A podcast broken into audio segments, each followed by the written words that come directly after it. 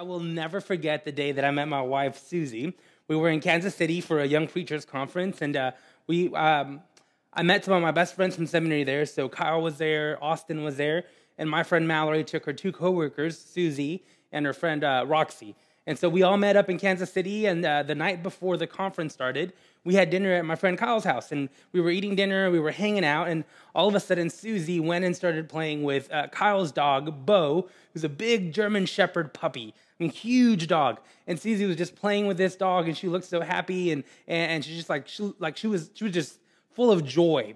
And there was something about her that made me want to go, who is that? Who is she? Right? Like I started asking all these questions in my mind about her. Well, the next day, we uh, uh, after the conference, we went to dinner, and uh, I sat across the table from her, and I started getting to know her a little bit more and asking her more questions. And uh, after we left uh, that night, I started messaging her on Facebook, and and uh, I'm guessing she must have felt the same way because you know soon after that, a couple months after that, we started dating. Eventually, she moved down to Louisiana, and now we're married, and it's been it's been a lot of fun. But I'll never forget. Uh, sitting in Kyle's living room, uh, watching Susie play with this big German shepherd and asking, Who are you? Who is she? In our scripture today, we meet a guy named John who is asked the same question Who are you?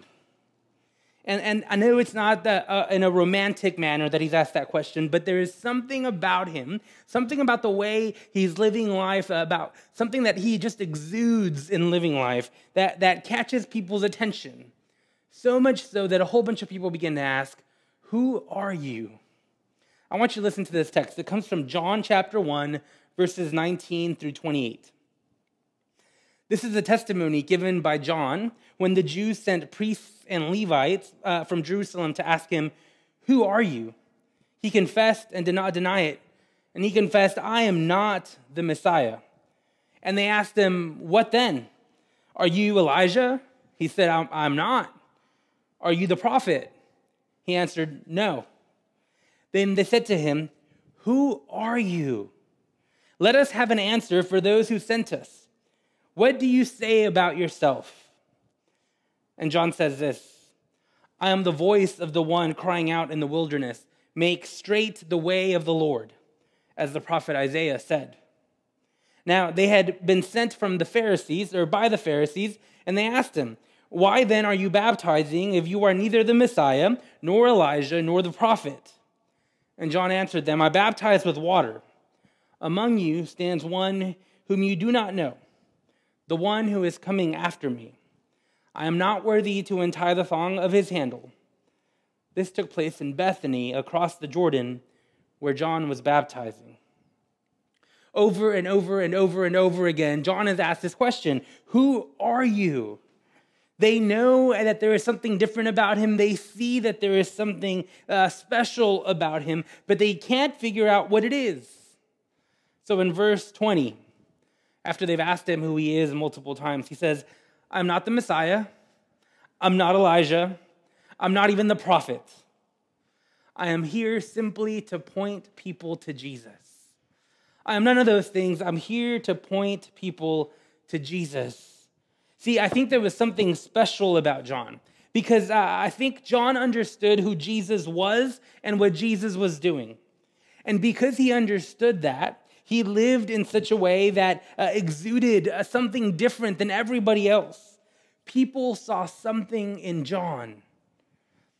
People noticed something different in John, and that came from him knowing who Jesus was and knowing what Jesus was about to do. See, I think John knew exactly, without any doubt, that Jesus was coming to defeat all things and, and, uh, and to make sure that everything that is dark and broken was completely defeated. Let me say that again.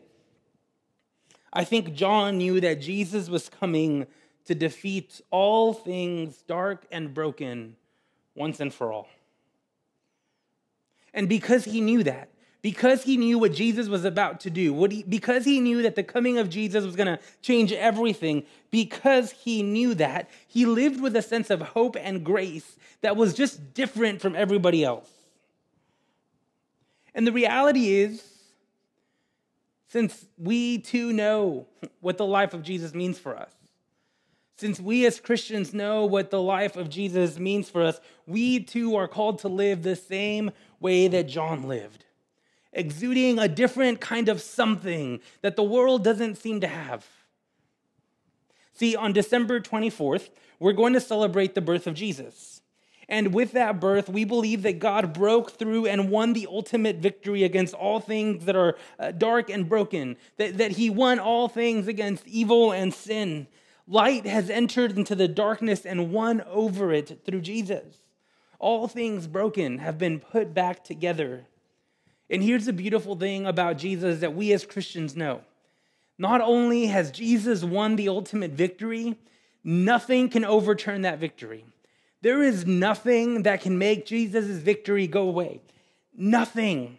Friends, sin, evil, darkness, worry, fear, anxiety, depression, brokenness, all of it has already lost to Jesus.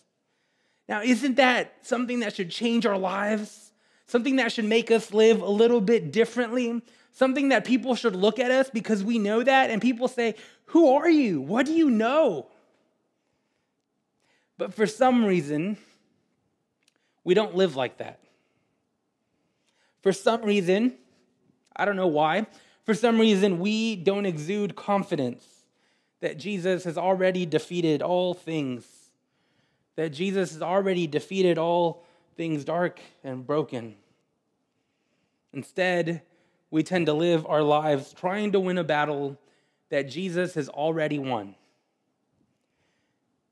But let's be honest, that's kind of pointless, isn't it? It's kind of pointless to try to win a fight, to try to win a war that Jesus has already won.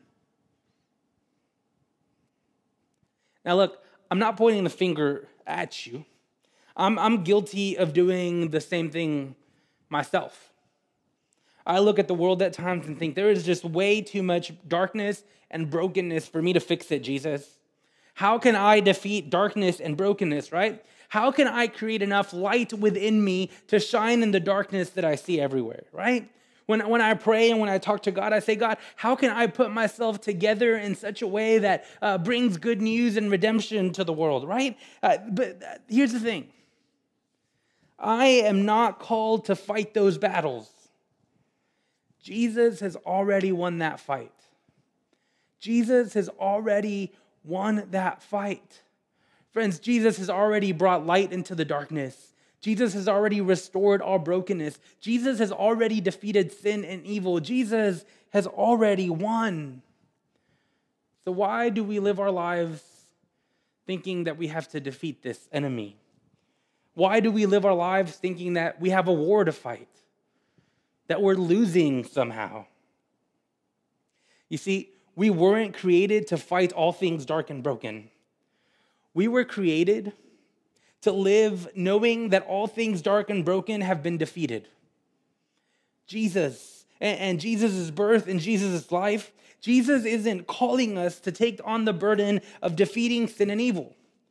Jesus is calling us to live knowing that sin and evil has already been defeated. And that's a huge contrast. It's a huge contrast to live in this mindset of uh, we have to defeat evil, we have to win this victory, we, we have to fight, otherwise, Jesus and good are going to lose. That's different, and that's, that's, that's not the right way of living. What we're being called to do is to live in such a way that we know without a doubt Jesus has won. Evil, sin, darkness, brokenness, it has all been defeated.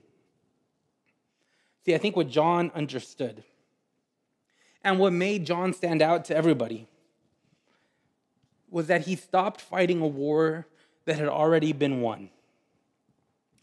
See, instead, John was living life knowing that victory was his, knowing that, that all things broken and dark was done. And in living in such a way, he exuded something that nobody else seemed to exude. In knowing that Jesus had won, he lived his life in such a way that made people around him say, Who are you? What do you know? What is it about you that is different? See, we are called to live in such a way that exudes uh, this, this promise of God's victory over sin and death. And in so doing, we begin to exude the same type of it, whatever it is, that John exuded at the beginning of our scripture. I learned this week of a, a World War II prisoner of war in Germany. Uh, he was also a chaplain to American soldiers named uh, Murdo McDonald. And this is what uh, it said about him uh, on the day that he learned that Normandy had been invaded. It says early on D Day, he was awakened and told that a Scotsman in the British uh, prisoner of war camp, which was next door, wanted to see him. McDonald ran to the barbed wire that separated the two camps. The Scot, who was in touch with BBC by underground radio, spoke two words in Gaelic, meaning, they have come. McDonald then ran back to the American camp and spread the news they have come, they have come. And everyone knew at that moment that the Allied troops had landed in Normandy. The reaction says was incredible. Men jumped and shouted, hugged each other, even rolled on the ground. Outwardly, they were still captives, but inwardly, they knew they were free. See, they were all prisoners after D Day happened. They were all still waiting to be released, but they knew that their victory was imminent. And, and simply knowing that victory was imminent completely changed everything for them. Knowing that victory was imminent, all of a sudden they started rejoicing and they started finding hope and they started living life differently. And here's what I find very fascinating. Even though the war didn't end for about another year later, in that moment when they knew victory was imminent, they stopped being prisoners. In their hearts, they were no longer captive. Their future was finally secure, and they began to treat one another with kindness and compassion and generosity and care. See, this victory that they heard about on D Day was imminent, that it was imminent that they were about to experience victory, that they were about to be released from captivity. And just knowing that that was imminent changed their lives, completely turned their lives, completely changed their outlook on life. So I want you to think about this Jesus' victory is not imminent, it's already happened. Jesus has already won the war against sin and evil, against all things dark and broken, and nothing can change that. Now, if knowing that victory is soon to come can change everything for the Allied forces, imagine how much more the good news that Jesus has already won should change our lives. Imagine how much more we should be transformed by the fact that Jesus has already won the war against all things dark and broken. Friends, if an imminent victory can change these, these prisoners of war so much, how much more should we be changed by the fact that Jesus has already won? See, Advent is a time when we celebrate not only the coming birth of Jesus, but it's also a time uh, that, that we remember that through that baby, we're going to experience ultimate victory. And if we believe it, if we believe that victory is already ours, then we begin to live out that victory and, and we begin to invite others into that victory. See, I think that's what John understood at the beginning of this gospel. I think John uh, knew that Jesus was here to bring victory, knew that victory was imminent, knew that things were about to change. And because he knew that, he began to, to live life a little bit differently, to exude a hope and grace and peace and love in a way that nobody else seemed to do. See, John knew who Jesus was and what Jesus was doing. He knew that victory was imminent in fact, he knew victory was theirs. So he co- cooperated with what God was doing. He pointed others to Jesus. He believed. who Jesus was and began to live differently because of it. Friends, darkness, brokenness, evil, sin, it has all been defeated. And because of that, we are being to cooperate with God. To cooperate and, and, and, with God so that um, in that process, we can point others to Jesus. See, if we truly believe, if we truly wholeheartedly believe that Jesus has offered us victory, that Jesus has defeated all things, then that good news should change us. And if that good news changes us, then, then I know without a doubt that people will begin to ask, who are they? Who are those people that live life a little bit differently? Who are those people that, that, that uh, seem to know something that the rest of us don't know, who seem to have hope and grace and peace and love and compassion and kindness and generosity and care in a way that nobody else seems to have? Friends, I pray that this Advent season, I pray uh, that as we prepare for this coming birth of Christ, I pray that we may not just know that this, this coming birth uh, um, is a reflection of God's victory.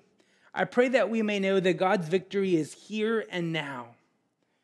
And because of it, because Jesus has defeated all things dark and broken, we are being called to live life a little bit differently, to exude God's grace and peace and love.